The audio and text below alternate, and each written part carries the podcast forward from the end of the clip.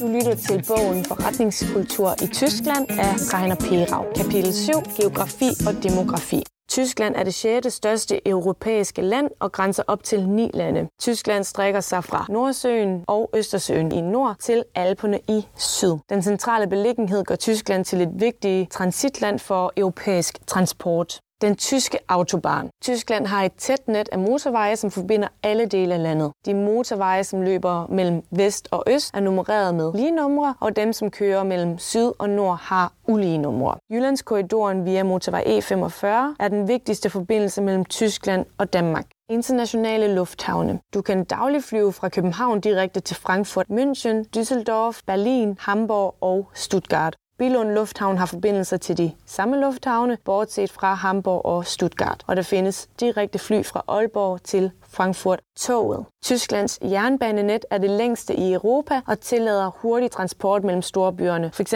5 timer fra Hamburg til Stuttgart. Danmark og Tyskland har sporforbindelse over Jylland, der kører et direkte tog mellem Hamburg og Aarhus to gange om dagen. Toget mellem København og Hamburg kører hver anden time, også via Jylland. Den faste forbindelse over Femern Bælt vil halvere rejsetiden til to en halv time. Vandveje. Nettet af vandveje i Tyskland er ca.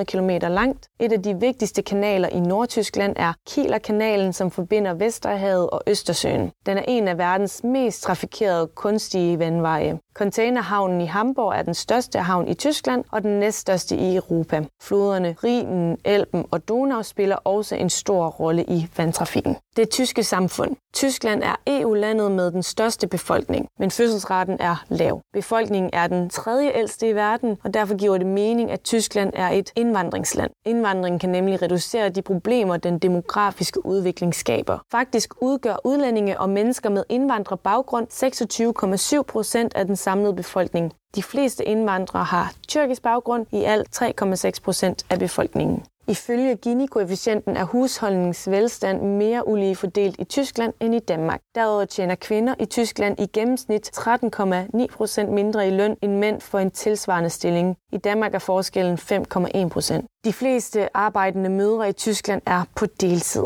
Ekskurs. Tyske regioner om papegøjer, hertugdømmer og dialekter. En knejpe, altså en bodega i Køln, hovedstaden i det tyske Rheinland. En mand fra Vestfalen med en papegøje på skulderen kommer ind. Verden kigger op og spørger, taler han? Jeg aner det ikke, svarer papegøjen. Denne vidighed fortæller om interkulturelle forskelle mellem to dele af Nordrhein-Westfalen. Folk fra Rheinland er festlige, de siges at have opfundet karnevalet og opfattes som snaksalige og altid i godt humør. Derudover tager de aldrig tingene alvorligt, siger de om sig selv. Om deres naboer i Vestfalen mener regnlænderne, at de ikke er særlig hyggelige. De er tavse og påståelige. Det modsatte er en regnlænder. Tak fordi du lyttede med.